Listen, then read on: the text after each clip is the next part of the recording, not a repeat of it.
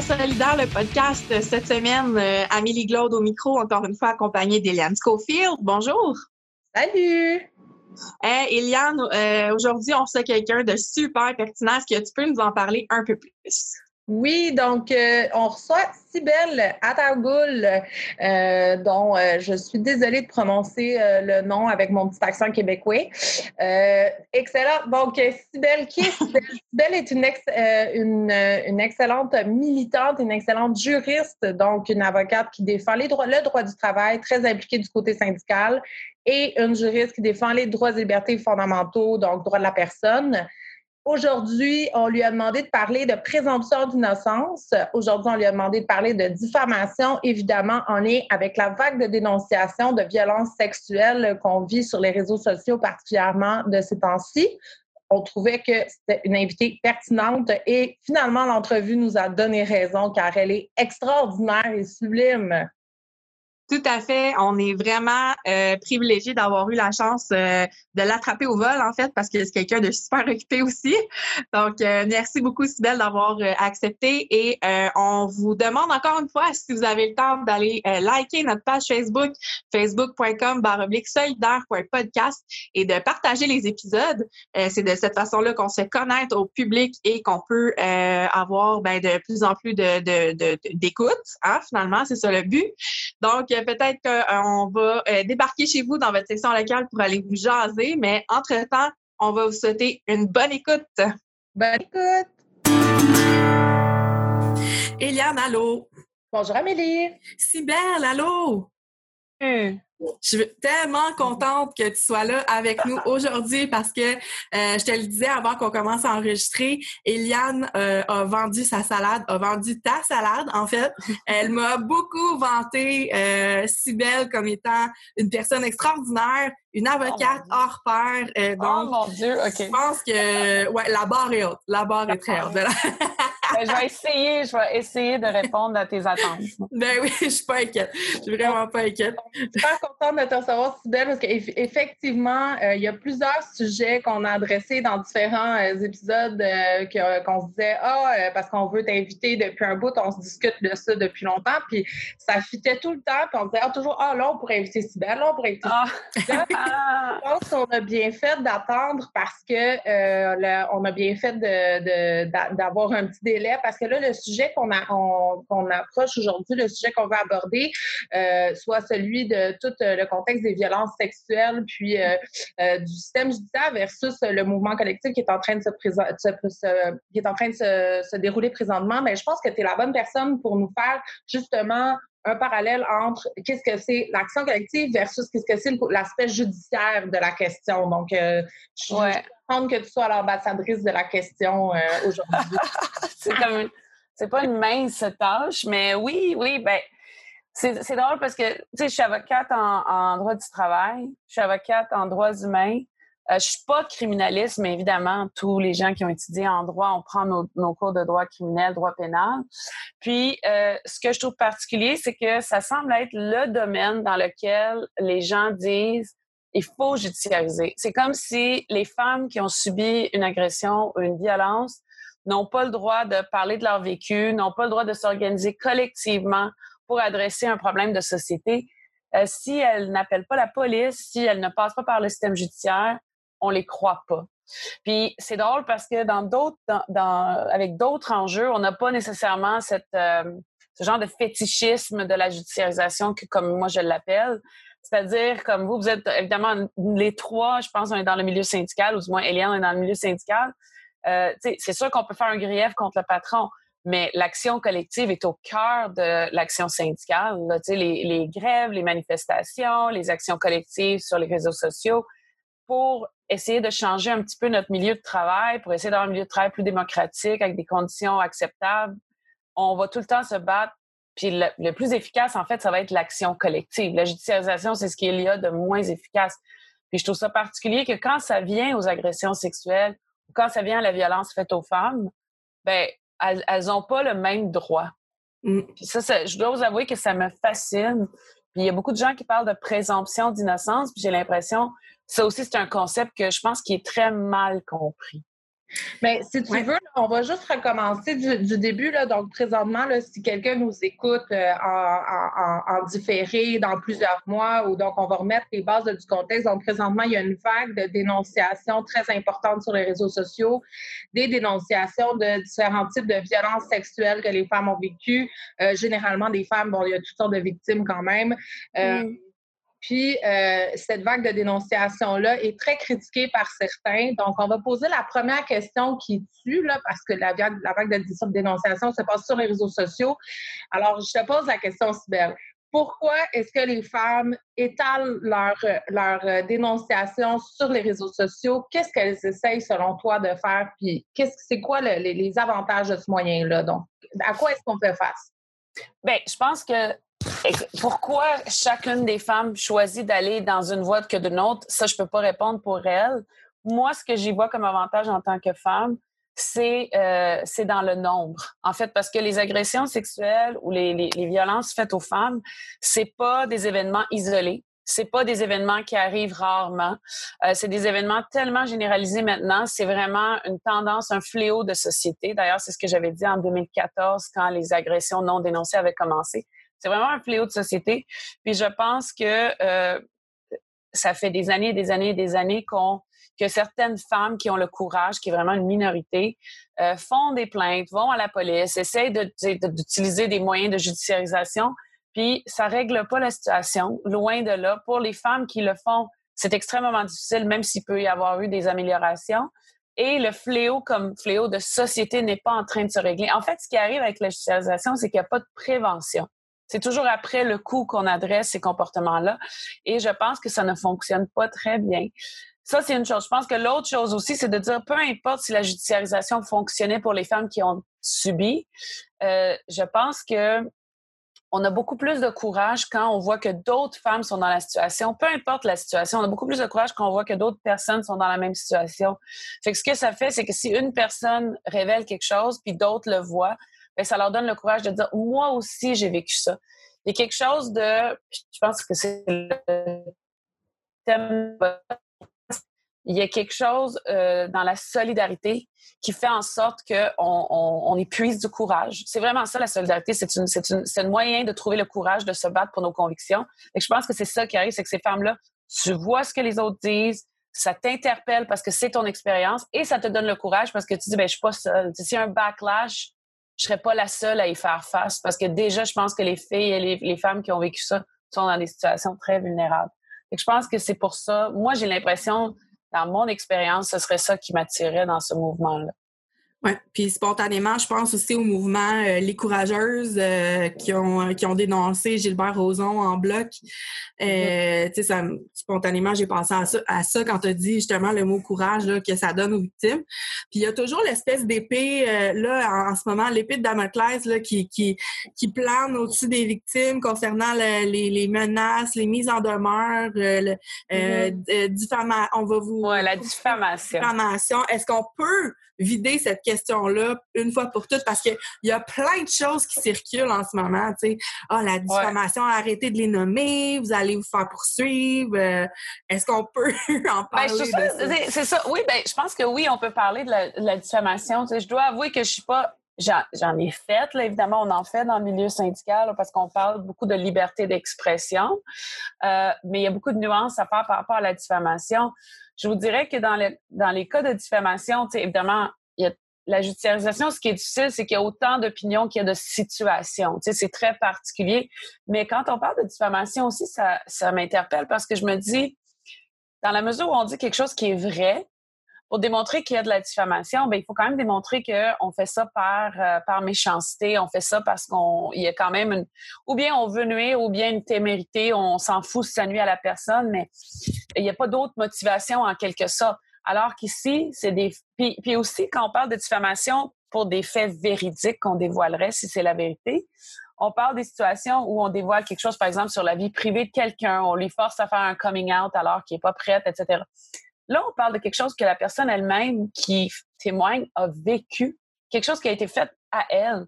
Donc, quand on lui dit, ben, parle-en pas, tu vas te faire poursuivre, moi, ça me, ça vient me chercher un peu parce que je me dis, oui, mais elle a subi ça c'est quelque chose que cet homme-là ou cette personne-là ou cette femme-là, dans le cas de Sophie Nolin, c'est quelque chose qu'elle a subi, mais dont elle ne devrait pas parler parce que ça pourrait avoir un impact sur la vie de l'autre personne. Mais c'est les gestes qui ont été commis par l'autre personne. Fait que, je sais pas, c'est comme le, chroniqueur qui a, offert de, poursuivre euh, Sophie Nolin pour euh, Marie-Pierre Morin. Tu sais, j'étais là, avec égard, moi, je, je suis pas d'accord avec son interprétation de la diffamation. Fait c'est est-ce qu'on peut vider la question? C'est difficile à vider la question parce qu'il faudrait vraiment regarder chaque dénonciation, qu'est-ce qui est fait. C'est sûr qu'il faut que les faits soient véridiques. C'est une fausse dénonciation, c'est sûr que ça t'expose quand les faits sont véridiques, ben, je pense que c'est plus difficile de parler de diffamation quand c'est quelque chose que la fille a vécu.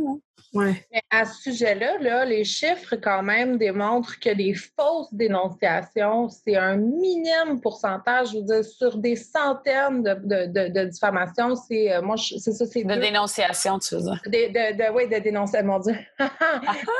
Euh, sur des, des, centaines de dénonciations, je veux dire, il y a un pourcentage, c'est quoi, c'est 1-2 là? Ouais. ouais, à peu près. Euh, qui, qui, qui, donc, on sait que les probabilités, là, c'est minime, là. Je veux dire, il n'y a pas personne qui, euh, qui, qui, qui, a. C'est pas accessible d'écrire sur les réseaux sociaux puis de dire euh, j'ai vécu des choses horribles sans conséquences, puis sans. Euh, les personnes font pas ça, lancent pas ça dans les airs, puis après ça, il n'y a plus rien qui arrive. Ça te suit quand tu as fait une dénonciation, ça te suit, ça, tout, tout le monde t'en parle, puis il y a des conséquences. Donc, je pense que quand on parle de diffamation, c'est aussi des gens qui sous-entendent que c'est faux. Donc, dans le fond, qui ne croient pas les victimes dans, leur, dans leur Oui, ben en fait, c'est ça. C'est la même chose quand les gens parlent de présomption d'innocence. C'est ça, c'est l'autre concept qui sort. Puis je me rappelle, euh, moi, en 2014, puis ça, je tiens à, en parler parce que moi-même, j'ai été presque traumatisée à plus vouloir en parler parce qu'en 2014, j'étais porte-parole de l'Association des juristes progressistes.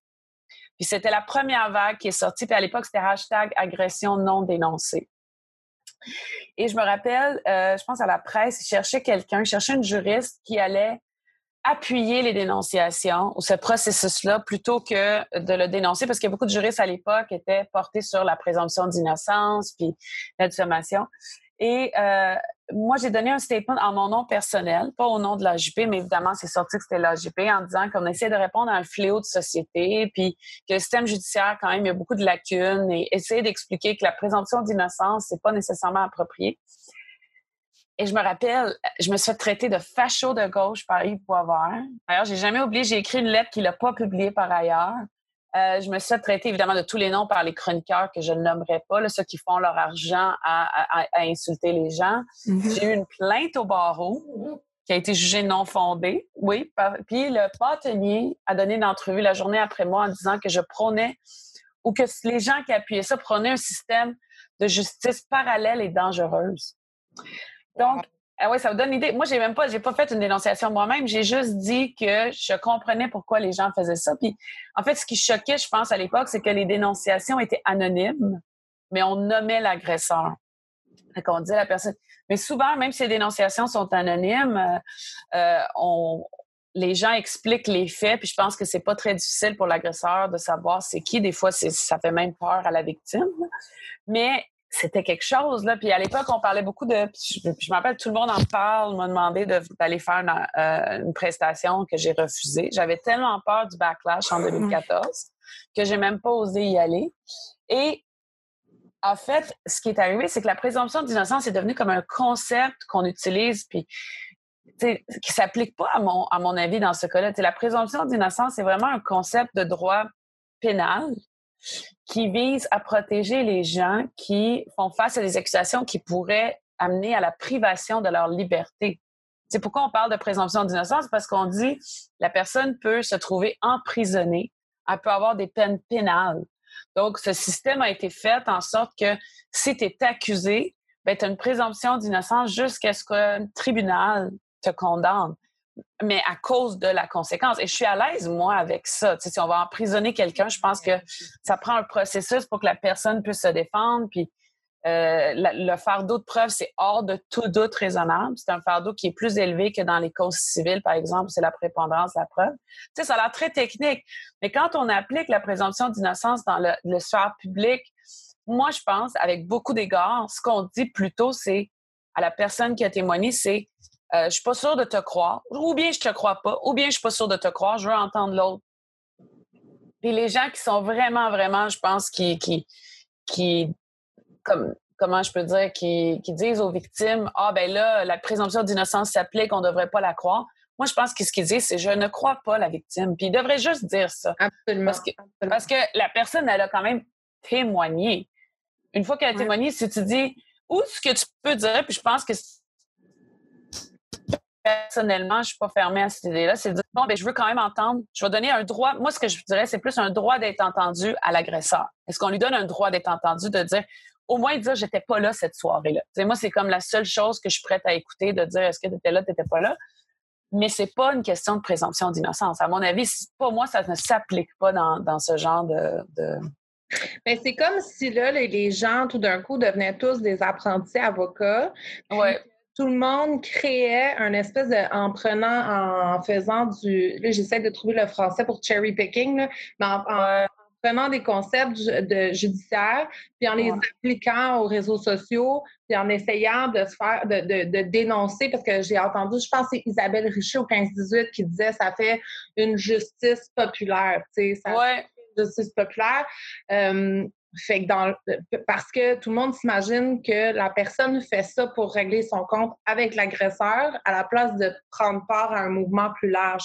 Donc, euh, de, la, la, je, pense que c'est la même chose avec, euh, c'est la même chose avec, par exemple, les, les, artistes qui ont perdu leur contrat. On ont, eu des, ont subi des conséquences puis qui auraient dû avoir une présomption d'innocence avant de perdre leur contrat. Oui, mais c'est parce que c'est ça, mais c'est parce qu'on mélange tout. Moi, j'aurais tellement aimé ça, euh, j'aurais dû d'ailleurs, là, mais euh, j'aurais tellement aimé ça en parler avec Isabelle Richer. Tu sais, quand elle parle de justice populaire, sa job en tant que journaliste, là, elle fait ça tous les jours, la justice populaire. Elle parle de plein d'enjeux à tous les jours. Quand on accuse un employeur, quand on accuse le gouvernement, quand on parle des mouvements environnementaux, à chaque fois, il y a potentiellement des recours judiciaires en cours. On ne dit pas non, non, non, non, on n'en parlera pas, ça fait une justice populaire. C'est comme si elle disait, moi, je ne rapporterai plus les nouvelles parce qu'on n'a pas entendu un tribunal condamner euh, telle ou telle personne. Euh, il n'y a pas eu. Voyons donc, pourquoi tu appliques ce critère-là juste aux femmes qui veulent dénoncer des agressions? C'est ça que je trouve bizarre. Pour moi, c'est vraiment deux poids, deux mesures. C'est pas une question de justice populaire, c'est des femmes qui parlent de ce qu'elles ont vécu. Après, si la personne, puisque vous avez remarqué, c'est que les conséquences sur les personnes qui sont accusées, c'est des conséquences imposées par des tiers. Que, que la femme, les femmes qui ont euh, témoigné sur ce qu'elles ont vécu avec Bernard Adamus euh, ont fait leur témoignage. Puis le Dare to Care, qui, je pense, avait beaucoup de reproches, qui s'accumulaient, a décidé d'imposer une, euh, une conséquence je veux dire, pour ce qui est de la femme, la femme, elle, elle raconte son vécu. Après, Bernard Adamus, il y a un contrat, il y a des provisions dans son contrat, etc. Tu sais, quand ils imposent leurs, leurs conséquences, il y a toute une relation contractuelle là-dedans. Puis les gens oublient ça. Tu sais, ils disent, oh, mon Dieu, c'est comme Sophia Nolin. Sophia Nolin, elle a dit ce qu'elle a vécu avec Marie-Pierre. Marie-Pierre, elle s'est faite, on a vu que elle se serait faite enlever des contrats. Ben elle, elle a des clauses dans ses contrats, elle a des recours en vertu de ces clauses-là. Euh, elle a admis les choses qui se sont passées. Fait que pour moi, c'est vraiment bizarre. Mais encore une fois, ce qu'on fait, c'est du victim shaming, c'est du victim blaming. C'est genre, elle, elle a dénoncé, puis regarde, ça détruit des vies. Mais c'est pas elle qui lui enlève les contrats, C'est des conséquences. Puis c'est des conséquences qui s'en suivent quand on regarde Dare to Care. Écoutez, je suis pas, je suis pas témoin de ça, mais quand on voit les Sœurs Boulées, quand on voit Cœur de Pirates qui ont quitté, elle parle de quelque chose quand même qui dure depuis fort longtemps. Oui, il y a quelque chose de plus large, de beaucoup plus large, justement, ce qui démontre que quand il y a une victime qui témoigne, souvent, euh, il y a d'autres victimes qui n'ont peut-être pas encore témoigné, qui se joignent au mouvement. Ah ouais. Donc, c'est au, au, même titre que, euh, comme Roson, on parlait de Roson tantôt, euh, c'est un mouvement collectif. Mais j'ai comme l'impression qu'on parle des conséquences économiques et financières de euh, l'accusé, puis qu'on oublie totalement, on omet totalement toutes les victimes, toutes les, les conséquences psychologiques, les conséquences à long terme de, dans la dignité de la victime. Oui, puis financière et économique pour la victime aussi. C'est ça, tout ce qui, tout ce qui sort, là. Oui, excuse-moi. Oui, oui, oui. Non, mais absolument, tu as tellement raison. Tu sais, les... beaucoup de femmes vont euh, abandonner des emplois, vont abandonner des opportunités. Dans le milieu artistique, euh, tu sais, elles vont se faire tasser ou, ou elles vont se tasser elles-mêmes en disant, moi, je ne veux plus côtoyer cette personne-là. La thérapie aussi, que, que oui, qui est pas ça, ça, coûte des sous, là, une thérapie, c'est pas, c'est loin d'être gratuit aussi. C'est... Oui, oui, ben, c'est ça, il y a énormément de, de, de conséquences, mais ce qui est ce que je trouve particulier là-dedans, c'est de dire euh, que c'est la femme et sa dénonciation. Tu sais, comme beaucoup de gens ont dit, puis je pense que la situation de Sophia Nolin, c'est tellement odieux parce que euh, si ça avait été Marie-Pierre Morin qui avait accusé Sophia Nolin, pouvez-vous imaginer les chroniqueurs de Journal de Montréal, puis les, les choses, tu sais, tout le monde aurait été pauvre Marie-Pierre, s'est fait agresser, etc. Tu sais, si l'inverse s'était produit, tu sais, puis euh, c'est ça, quand tu regardes ces situations-là, tu te dis, euh, c'est une drôle de façon de concevoir les conséquences pour les gens. Tu sais, c'est comme tu détruis la vie de quelqu'un. C'est pas, pas la victime qui détruit la vie de quelqu'un. Mais ça revient aussi, euh, je vous dis, on parle de judiciarisation, mais ça revient à comment on le voyait, même les femmes avant, où la seule avenue qui était utilisée était la judiciarisation.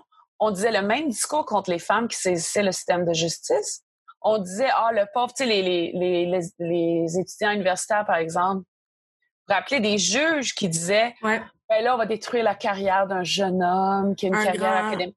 Un athlète aussi, euh, je me souviens qu'il y a un athlète aux États-Unis. Ah, mais là, vous, vous bousillez sa carrière. Il y avait un avenir prometteur dans son sport, puis à cause d'elle, tu sais. Euh, oui. Oh. Mais ça, ben, pour moi, c'est comme ça change rien de dire Ah, oh, t'aurais dû appeler la police, puis tout ça. T'aurais pu appeler la police, puis t'es pas, pas tenu quand t'appelles la police à une obligation de confidentialité sur ta propre vie. Je trouve ça vraiment bizarre de dire. Fait que ce qu'ils mm-hmm. disent, en fait, c'est pas tant t'aurais dû saisir le système judiciaire, c'est dire t'aurais dû te taire. C'est ça que ça dit. Parce que même si tu saisis le système judiciaire, tu peux en parler. Oui, j'ai fait une, j'ai porté plainte à la police et ça m'est arrivé. Ce qu'on te dit, c'est ah non, tu devrais porter plainte à la police, tu devrais te fermer la gueule et nous, on va te croire quand un juge va dire ou un jury va dire on la croit. Puis pour moi, ça revient à dire que, on, puis avec égard, beaucoup de juges sont des messieurs d'un certain âge. Fait que pour moi, ça vient à dire, toi, fille, quand un monsieur plus vieux et 99,9 blanc, parce que c'est ça les juges aussi, quand un vieux monsieur blanc va dire, elle a dit la vérité, on va te croire. C'est vraiment ça que ça veut dire. sais, avec beaucoup d'égards. C'est pas drôle, mais c'est ça. Non, mais c'est révoltant, là. C'est ça. C'est genre, je te crois pas tant que. Puis, pour moi, je suis pas contre. Évidemment, je suis pour le système judiciaire parce que si on va enlever la, liberté de quelqu'un. Aussi, par exemple, dans le milieu syndical, évidemment, je veux dire, j'aurais potentiellement à défendre des gens qui sont accusés, puis je le ferais. Je pense qu'ils ont le droit d'être entendus si on va leur enlever leur job. Mais au-delà de dire qu'une femme qui a eu un vécu avec toi n'a pas le droit d'en parler, ça, je trouve que c'est deux choses très différentes. Oui, Sybelle, c'est justement la prochaine intervention que, que je voulais faire. En fait, j'aimerais qu'on ramène un petit peu ça vers nous, vers le milieu syndical, parce que là, on parle beaucoup des vedettes là, qui ont, euh, bon, les vedettes entre guillemets, là, qui ont été dénoncées, tout ça, les, les impacts que ça a eu sur leur carrière. Mais euh, j'avais cette discussion-là avec des amis justement en fin de semaine, euh, puis ils me demandaient évidemment mon, mon opinion sur le sujet parce que bon, elles savent à qui elles ont affaire, puis euh, elles disaient oui, mais là, regarde, Martia Morin, elle a perdu des contrats, puis on en discutait tantôt, mais elle dit puis si mon si mon voisin lui il se faisait accuser, s'il est dénoncé lui dans la vague, ben il y aura pas de conséquences, tu sais. Mais en fait, si puis là, moi, je pose une question parce que je suis très green hein, en, termes de, ah. droit et tout ça. Là. Fait que c'est peut-être un peu naïf, mais ben si la personne, justement, euh, est dans la vague de dénonciation, son employeur tombe sur la liste, voit le nom de son employé, qu'est-ce qui se passe avec cet employé-là? Ben, écoute, moi, je, suis, toujours en défense dans ces situations-là. Fait que je veux pas non plus dire aux employeurs quoi faire. Mais moi, je pense que si tu vois ben, si un employeur, ça dépend de la job de la personne, premièrement. Moi, je trouve est-ce qu'il y a un lien ou pas, personnellement. Euh, puis deuxièmement, si un employeur décide de faire quelque chose, ça dépend des gestes qui ont été posés. Euh, mais souvent, c'est à l'extérieur du milieu de travail. Fait que là, c'est sûr que je change de position. Moi, je suis avocate en, en droit travail du côté syndical. Fait que moi, je vais trouver toutes les, trucs pour sauver la job de la personne. Mais c'est dépendant s'il y a un lien avec le travail que tu fais. Par exemple, tu es accusé d'avoir euh, euh, je sais pas moi, tu es après des jeunes ou une jeune fille, puis que tu es accusé d'une agression sexuelle ou une tentative. C'est sûr que si c'est un acte criminel puis un lien avec ton travail, moi, je pense qu'un employeur pourrait te rencontrer, etc. Mais un employeur doit quand même suivre la procédure. Si tu es syndiqué, bien évidemment, il y a des procédures prévues dans les conventions collectives qui protègent vraiment davantage les salariés. Si tu n'es pas syndiqué, ben là, ça dépend. Tu as tes deux ans de service? Il y a plein de choses qui entrent en ligne de compte. Mais dans le milieu syndiqué, bien évidemment, il faut qu'ils suivent la convention collective. Fait que tu peux pas juste dire j'ai vu une dénonciation, je te mets dehors. Là. C'est pas. Euh, c'est pour ça que quand les gens disent ah, ça détruit des vies, je dis ben, attention, les gens ont quand même des recours pour un employeur qui pourrait sévir comme ça, ça ne marche pas de même. S'il pense qu'il y a quelque chose, ben là, il va probablement rencontrer la personne, puis le syndicat va être là pour défendre la personne. Puis je pense que le syndicat devrait le faire. Je suis pas contre le fait que.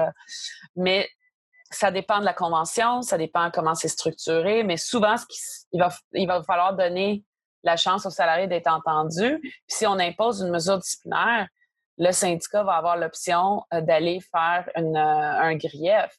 Puis là, bien, évidemment, le syndicat, il a un devoir de représentation qui est une obligation de moyens, pas une obligation de résultat, mais il y a un devoir de représentation de représenter sérieusement, sans négligence euh, grossière la personne. Fait syndicat va vérifier avec la personne aussi ce qui s'est passé. Fait que c'est sûr que oui, ça peut avoir des conséquences, mais je pense qu'ultimement, il y a aussi comme est-ce qu'il y a un lien avec l'emploi, tu sais?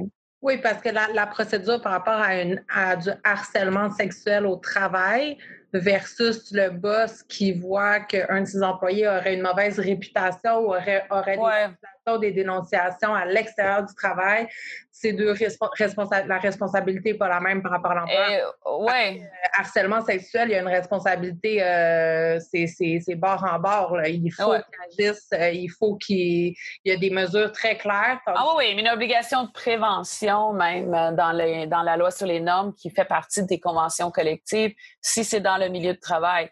Cependant, si c'est à l'extérieur du milieu de travail, ben là, ça dépend. Ça dépend c'est quoi l'accusation, ça dépend c'est quoi le lien? Est-ce que c'est quelqu'un qui est accusé, je sais pas moi, des affaires très graves, là, de pédophilie ou, ou des trucs comme ça, puis cette personne-là travaille avec des enfants, travaille avec des jeunes et l'employeur entend parler, c'est sûr que s'il fait rien, il peut avoir une certaine responsabilité.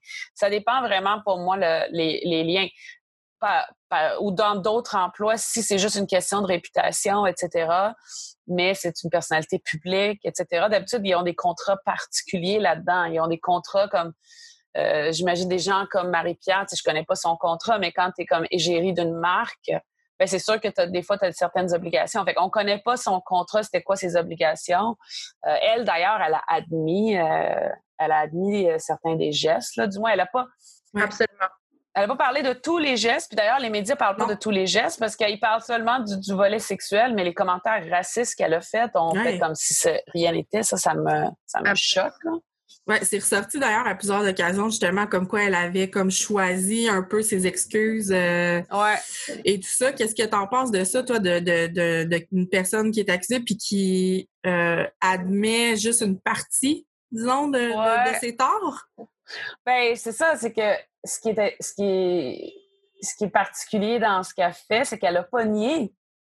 Elle n'a jamais nié les commentaires racistes qu'elle a fait. Elle n'a jamais dit j'ai pas fait ces commentaires-là. C'est vrai. Euh, donc ça c'est particulier euh, et évidemment ce que ça me dit puis tu sais son admission aussi c'était les gens ont vu ça comme oui elle a admis mais elle a quand même elle en a profité pour dire qu'elle avait reçu une photo de Sophia puis elle pensait que c'était correct. Tu sais, c'était comme une genre d'admission euh, pas vraiment. Là, moi, j'ai, elle en a profité pour faire comme si Sophia avait trouvé ça bien drôle aussi. Là, je sais pas si vous avez lu.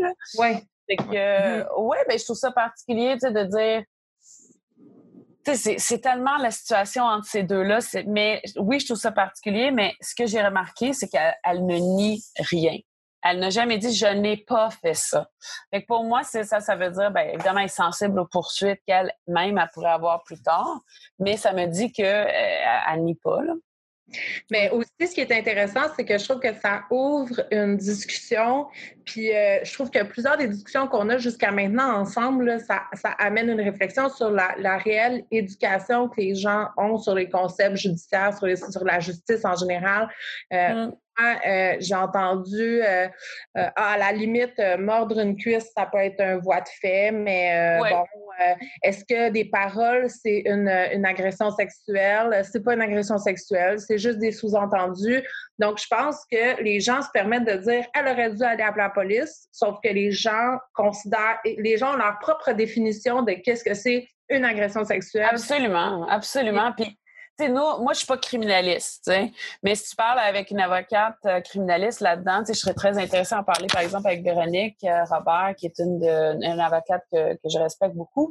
je serais intéressée à savoir parce que les gens oublient que dans les actes criminels, il y a tout le concept d'intention. Nous, on appelle ça la mens rea. Fait que, il y a l'acte, mais il y a aussi l'intention. Euh, puis là, il faut que tu prouves ça hors de tout autre raisonnable. Pas juste l'acte, mais l'intention derrière l'acte. Euh, puis, euh, il y a toutes des interprétations sur c'est quoi la notion de voie de fait, c'est quoi la notion d'agression sexuelle, harcèlement sexuel. Puis il faut pas oublier qu'en droit criminel, le fardeau de preuve est vraiment plus élevé que, par exemple, en droit du travail ou, c'est le fardeau du droit civil qui est la prépondérance des probabilités. Fait c'est quand même difficile. Là. Quand on dit que les gens n'ont pas été condamnés, c'est parce que c'est un concept très particulier, le droit criminel.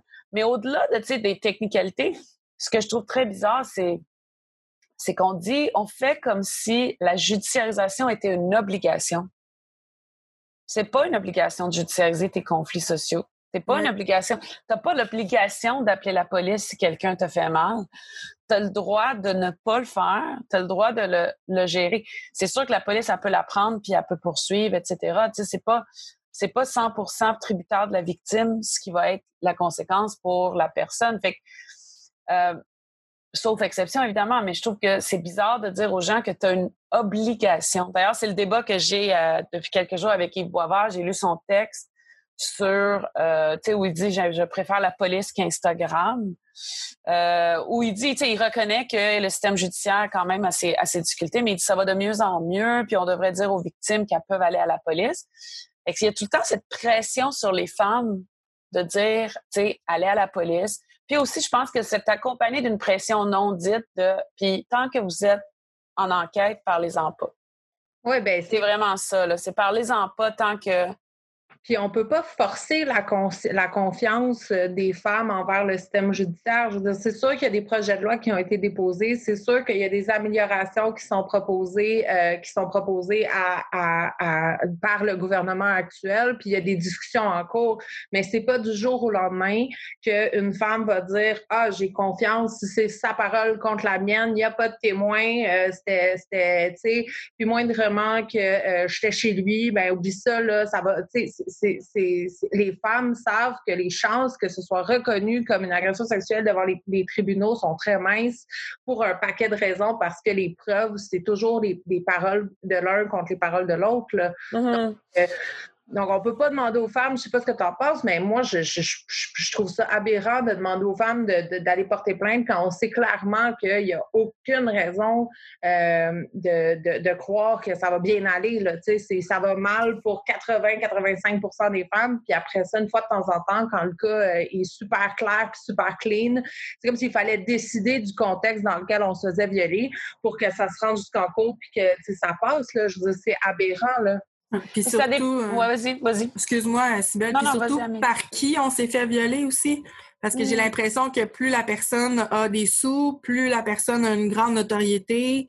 Euh, j'ai l'impression que ça bloque aussi certaines personnes de faire comme, ben là, il y a tellement de moyens pour se défendre. Euh, qu'est-ce qui va arriver, là, tu sais? Mm, absolument. Ben, je pense comme je pense que comme Boisvert le dit, ça veut pas dire que si tu fais une plainte, ça marchera pas nécessairement avec le système judiciaire, mais moi, j'y vais plus loin que ça, en fait. C'est que c'est il y a quand même une panoplie de comportements toxiques, euh, de, de comportements sexuels ou toxiques ou de domination qui ne sont pas visés par le code criminel et qui ne devraient pas nécessairement, je ne dis pas qu'ils devraient, tout devrait être criminalisé. C'est pour ça que je dis qu'il y a comme le fétichisme de la judiciarisation dans notre société.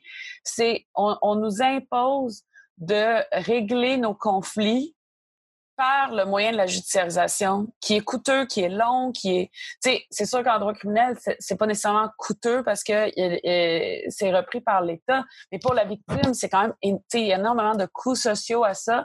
Et donc, tu sais, il faut qu'elle aille témoigner, il faut qu'elle se libère de son travail, il faut que ça, il faut que si, tu sais, toute la thérapie qu'elle doit suivre parce qu'elle continue à vivre à chaque fois qu'elle donne sa version, etc. Fait il y a tout cet aspect-là de dire tous nos conflits devrait être judiciarisé. Puis on a vu ça pendant la grève étudiante aussi. Tu sais, c'était, il y avait un mouvement social, un mouvement populaire contre les, les, les, frais de scolarité.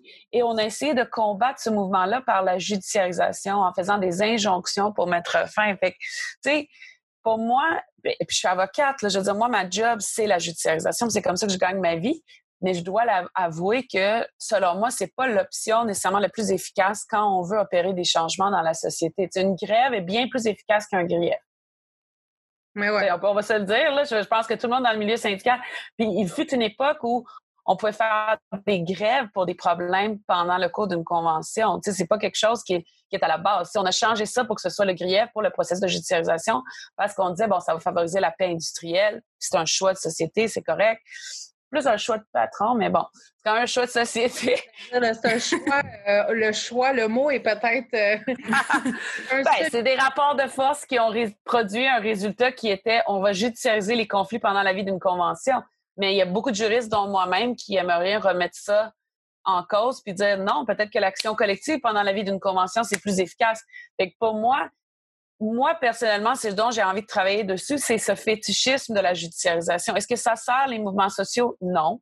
Puis je pense que la violence faite aux femmes, ça prend un mouvement social pour le régler. Oui, parce que comme... Pas des procès individuels, là, à outrance. c'est des actions hors du code criminel. Il y a des micro-agressions, des paroles, une culture qu'on dénonce qui sont pas nécessairement dans le code criminel, mais qui, qui affectent tout autant les victimes que les femmes. Puis, mm. dans ce contexte-là, il ben, faut avoir une discussion de, société euh, là-dessus. Puis, effectivement, là, c'est pas juste... Euh, il y a des actions, euh, des petites jokes de. Tu sais, il n'y a pas d'article dans le code criminel pour les mononcles cochons, là. Tu sais, genre les petites jokes de, de, oh. Jean-Guy, là, comme dans notre dernier épisode. Exactement. Il n'y a pas de code criminel pour ça, malheureusement. Donc, euh, il faut, faut le dénoncer. Mais j'ai envie de parce qu'on parle beaucoup d'enjeux féministes dans notre discussion, puis j'ai envie de te demander, parce que c'est pas seulement le mouvement de dénonciation des violences sexuelles qui est en cause, mais c'est aussi les femmes qui défendent ce mouvement-là, qui se font taper sur la tête beaucoup. Euh, mm-hmm. il y a beaucoup de femmes fortes qui prennent la parole pour dire oui, justement, comme toi, Sibelle, c'est pour ça que c'est là que je m'en vais, euh, mm-hmm. qui prennent la parole pour défendre ce mouvement-là, puis pour défendre ce féminisme, puis cette forme de féminisme combatif, si on veut, là, de prendre sa place, puis de, euh, puis je me demandais comment tu vis ça, parce que je, te connais euh, à travers tes différentes responsabilités puis ton différent parcours, puis je sais que tu es une femme qui n'a pas peur du conflit d'idées, donc de la confrontation. Puis, euh, non, mais en toute transparence, je disais à Amélie que c'est intéressant parce que c'est le fun parce que ça fait un, role model. Il n'y en a pas beaucoup de role models euh, euh, comme ça qui n'ont pas peur du conflit, puis que même, mm. même si tu es une femme puis tu te fais dire, ben, tu devrais peut-être plus sourire, tu devrais peut-être moins être agressif, puis tu aurais plus ton, ton, ce que tu veux à la fin de ta discussion. Donc, donc tu sais, je me demandais comment tu sens, comment tu vis ça, toi, à travers ça, parce que là, tu prends la défense du mouvement, puis tu dois te faire taper comme en 2014, comme tu disais. Ben, euh, ah, c'est de plus en plus facile, mais c'est toujours la solidarité, c'est la force du nombre. en 2014, je me suis traité de toutes ces choses-là. En plus, à la JP, euh, le CA s'est rencontré, puis on, a pris la décision, puis je comprenais, là, mais mes collègues quand même assez radicaux, qui était comme, ben, avant de faire ce genre de déclaration-là, on devrait le voter en CA, même si tu parles en ton nom parce que tu es la porte-parole. Et je me rappelle que, euh, parce que la JP, c'est des juristes, là. Puis il y avait euh, des profs à l'UCAM, des femmes profs à l'UCAM en droit qui disaient, moi, je serais plus membre, je peux pas croire qu'elle a fait cette déclaration-là. Fait que c'était pas juste... Euh, c'était pas des gens qu'on connaît, là, tu sais, je vais pas te donner des noms, mais c'était pas juste euh, un backlash euh, de la droite ou un backlash des chroniqueurs de Journal de Montréal. Il y avait un backlash, puis comme ça l'est maintenant, il y avait un backlash à l'intérieur de la gauche aussi ou à l'intérieur des gens, disons, progressistes ou qui se battent pour la justice sociale. Puis, euh, puis je, vis à, à, à, degré variable la même chose dans la lutte antiraciste. parce que c'est là que vous me voyez réagir beaucoup à des choses de mm-hmm. la lutte antiraciste décoloniale. Puis, euh, tu sais, c'est pas facile. À chaque fois que je fais une sortie euh, sur un ou l'autre des sujets, j'ai tout le temps des messages. Vous savez, dans Facebook Messenger, vous avez des messages des gens que vous connaissez pas. Là. Puis je, tombe dessus par hasard. J'ai pas encore compris comment y aller pour les voir, mais des fois je les vois, des fois je les vois pas. tout le temps. C'est drôle parce que c'est tout le temps genre sept ou huit monsieur. Puis tu sais, je généralise pas là. C'est que des monsieur d'apparence des monsieur blancs, franco, puis tu sais, c'est pas moi qui le dis, là, c'est vraiment ça, puis qui m'envoient promener, qui disent que je devrais retourner dans mon pays, qui disent que je connais pas l'histoire du Québec, qui disent que euh, je suis anti-homme, euh, je suis, tu sais, puis ça se mélange beaucoup, ces, ces genres d'agressions-là. De, je suis pas, je le vis pas si mal que ça parce que je suis pas Martine Delvaux. Je pense que Martine, ce qu'elle a subi ou des, des, femmes comme ça qui sont vraiment dans le dans le public puis qui osent, euh, tu sais, qui ont le courage de, de, de défendre ces points de vue-là. Je pense que, c'est Martine, je sais pas si vous avez lu son texte dans Ababar. Moi, j'ai pleuré en lisant ça. Tu sais, je vis pas. J'ai pas. Amélie, t'allais dire quelque chose? Euh, non, j'allais juste dire, j'ai pas eu le courage encore. oh mon Dieu, c'est tellement beau. En tout cas, elle a vraiment une plume incroyable, mais c'est vraiment venu me chercher. Tu sais, je ne vis pas ça aussi fort que ça, mais c'est tough. C'est tough, puis je vous dirais que c'est tough parce que euh, plus pour les femmes aussi, mais, mais même des fois pour les gars, c'est pas facile d'être la personne qui, euh, comme, comme tu disais, Eliane, c'est pas facile d'être la personne qui euh, va confronter. Comme. Puis souvent, ce qui arrive, ce que j'ai remarqué, c'est un peu comme la lettre. Je sais pas si vous avez entendu parler du Harper's Letter, là, les, les, les, les, académiques, puis le J.K. Rowling et compagnie qui disent Ah, oh, on peut plus rien dire. C'est tout le temps ça, le, débat. Euh, c'est pas facile parce que je pense que même dans la gauche, tu as comme des groupes de personnes. Puis tu as les personnes qui sont plus faciles à vivre, euh, vues comme étant plus collaborateurs, collaboratrices. Puis ces gens-là, ben, s'en prennent pas à, à, nos héros, tu sais. Puis nos héros tombent en ce moment, tu sais. Je, je pense que vous avez vu la narcopanda, là, tu sais. C'est tough, là. Je veux pas en parler outre mesure, là. Je, mais c'est tough. Puis je pense que euh, c'est tough d'être vu comme la personne qui va le dire. C'est pas facile. C'est pas facile d'être la personne qui va le dire. Et ce qui arrive souvent, c'est que moi, j'agis beaucoup en réaction c'est rare que je vais faire un call-out à quelqu'un qui m'a dit une niaiserie en privé. moi, je vais réagir à des déclarations de députés, par exemple. Puis cette déclaration du député est sur Facebook. C'est lui qui a pris l'initiative de faire la déclaration. Et parce que je réagis, je vais être vue comme ah, elle est difficile. Elle, ne rentre pas dans les rangs. mais c'est vrai, c'est correct. Je veux dire, c'est de bonne guerre, mais puis c'est ça que je trouve, je dois vous dire qu'on trouve ça top parce que euh, on, ne fait que réagir. C'est comme quand on appuie le mouvement des dénonciations. Moi, je n'allais pas partie le mouvement. J'ai juste dit, puis je l'ai dit au début, en 2014, parce qu'il y avait très peu de juristes qui prenaient parole pour défendre ces femmes-là. Et ça donnait l'impression au public que ah, tous les juristes trouvent que ça n'a pas d'allure, ce que ces femmes-là font. Fait que j'ai dit, bon, il faut qu'une juriste parle pour dire non, non, non, euh, il n'y a, rien de mal là-dedans, tu sais. Puis en plus, il faut, faut, mettre en contexte pour ceux qui connaissent peut-être, puis là, moi, je le connais de très loin, là, je ne suis pas juriste, mais j'ai une bonne idée de, du type de culture euh, du monde des juristes. Non seulement, en plus, euh, tu, tu, sors du lot, mais en plus, d'habitude, le monde, le monde des juristes est très hermétique et très euh, protocolaire et très... Mm sais, euh, c'est, ça, ça sort du lot dans le monde en général, dans, dans, la gauche, dans les progressistes, dans la société, mais en plus, tu sors du lot dans le monde des juristes parce que, disons-le, là, les juristes, oui, il y en a, il y en a, il y en a des extraordinaires, justement, qui prennent position puis qui, qui mm-hmm. essaient de tirer vers le champ gauche, mais c'est pas commun, disons non, mais c'est ça. C'est pour ça que nous, on avait parti l'Association des juristes progressistes en 2010. D'ailleurs, c'est, le dixième anniversaire, ça passe trop vite, mais c'est pour ça qu'on l'avait parti à l'époque pour dire il y a des juristes de gauche, euh, puis j'en ai beaucoup, beaucoup. Là. Je peux noter les, avocats chez Wallet Nadon, ils sont extraordinaires. Euh, j'ai vraiment des, camarades qui le font, tu sais, par exemple, etc. Tu je peux en nommer d'autres, des femmes euh, qui, qui se battent. Mais c'est vrai que dans le milieu juridique, je pense que c'est difficile parce qu'on a énormément de, euh, de vulnérabilité euh, juridique nous-mêmes. Tu sais, je veux dire, on a un ordre professionnel, il faut que tu fasses attention à ce que tu dis, tu peux te faire poursuivre, etc. Fait il y a une sensibilité qui opère chez beaucoup de juristes, puis c'est pas parce qu'ils sont pas de bonne foi, qui fait que tu te tiens quand même peut-être plus tranquille. Tu sais, tu fais partie d'un ordre professionnel. Mais de plus en plus, je dois dire que je suis encouragée parce que on remet en question certains concepts. Mais comme en 2014, j'ai eu une plainte au barreau parce que j'avais critiqué le système judiciaire. Puis à son honneur, le barreau a dit non, la plainte n'est pas fondée, puis c'est allé nulle part parce qu'on a la liberté d'expression. Mais ça fait peur. Je vous dis, recevoir l'appel du barreau comme quoi tu as une plainte, c'était pas, c'était pas le fun. j'ai trouvé ça top, puis je me suis dit, mon Dieu, j'ai tellement une belle vie comme moi, c'est le plus gros stress de ma vie. Imagine toutes ces femmes-là qui ont, qui ont subi les violences. Là, ça donne une, perspective. En plus, on a des privilèges, on, a, on, a, des, on a des jobs, on n'a pas de précarité, on n'est pas. Tu sais, moi et Amélie, on est deux femmes blanches, on est deux femmes euh, blanches dans des milieux syndicaux de gens qui sont même scolarisés, qui, qui, qui communiquent quand même. Là, il y a quelque chose de, de, de privilégié, là, effectivement, dans, dans les milieux. Euh, ouais. Ouais, ça nous ouais, le milieu syndical, je veux dire, c'est tough. Il y en avait eu des, euh, euh, il y avait eu des histoires, euh, je ne sais pas si c'était en 2014 ou 2017 aussi, dans les milieux syndicaux.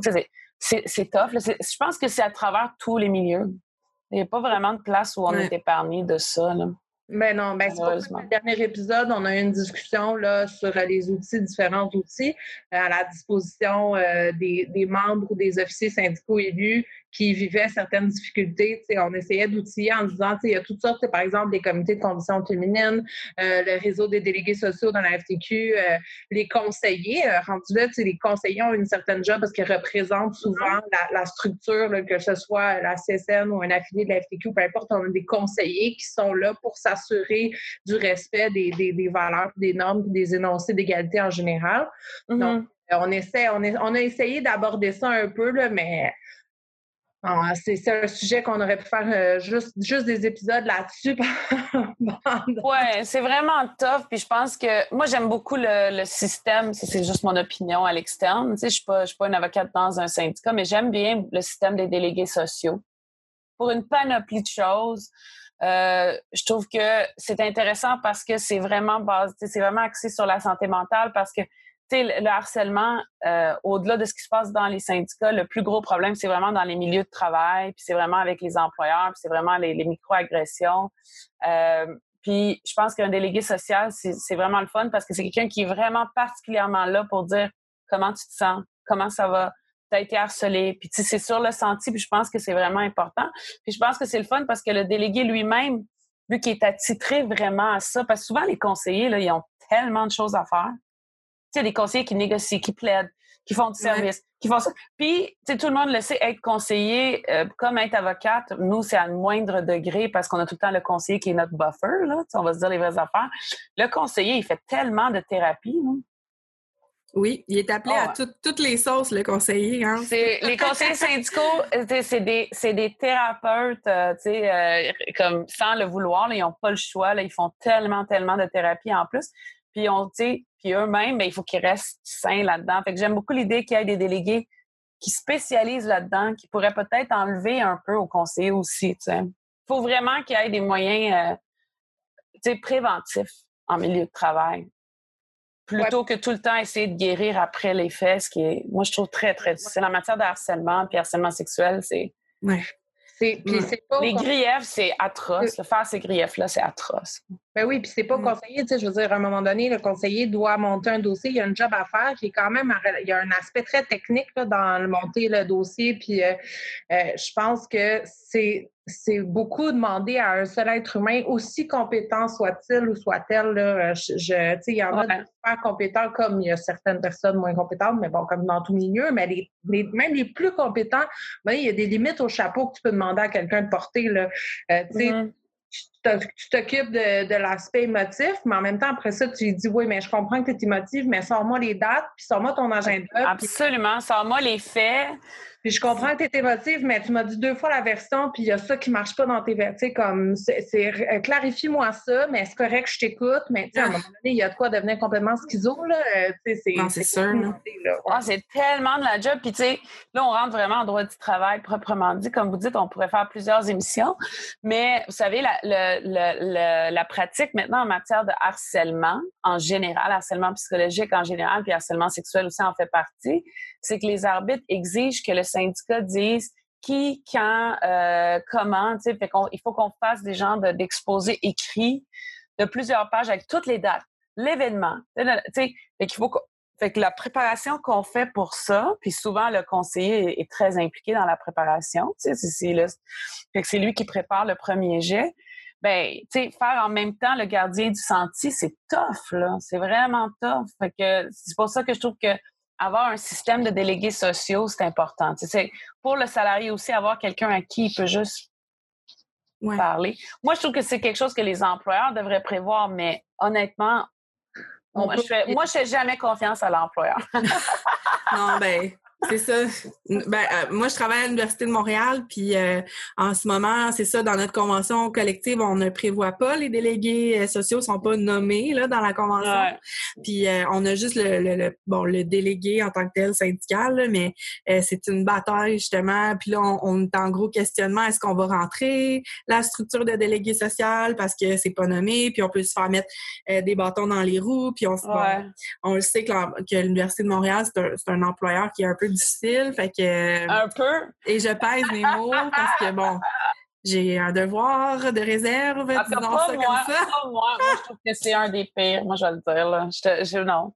Mais euh, ben, ben, c'est un employeur qui, en tout cas, dans les dernières années, ce que j'ai observé de l'extérieur, mon Dieu, c'est dans la grosse confrontation. Ce que je trouve, en fait, bizarre avec les employeurs sur ces choses-là, c'est qu'il y a tellement un, un biais antisyndical qu'ils ne voient pas qu'à long terme, c'est un bénéfice. C'est peut-être que tu vas libérer une autre personne ou deux autres personnes comme délégué social, mais les congés maladie que tu payes à tour de bras, là, ça ne tente pas de que les gens soient à l'aise, qu'ils soient sains, puis que les conflits qui sont judiciarisés, puis ça te coûte un bras payer des avocats, c'est des grands cabinets souvent qui défendent ces dossiers-là tu sais, ça te tente pas de faire collaborer pour faire un peu de prévention, tu sais, c'est non. Mais je pense, ouais. Ça aide pas du tout. Juste le mot collaboration avec les syndicats, ça ça donne de l'urticaire là, à l'employeur.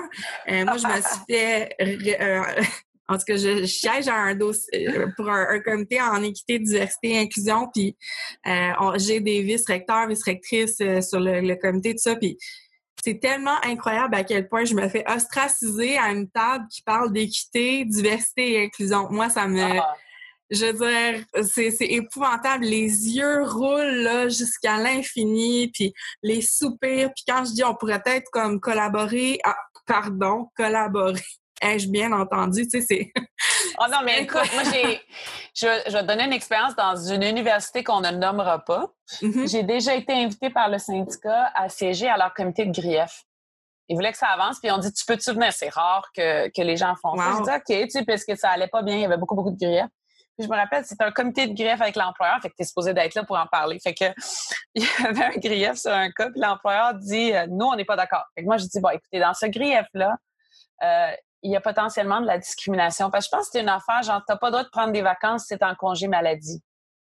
Puis là, on disait, ben, c'est peut-être discriminatoire. Pourquoi quelqu'un qui est en congé maladie pourrait pas, avec l'accord de son médecin, prendre des vacances? D'ailleurs, il y a une mm-hmm. décision qui a été rendue après.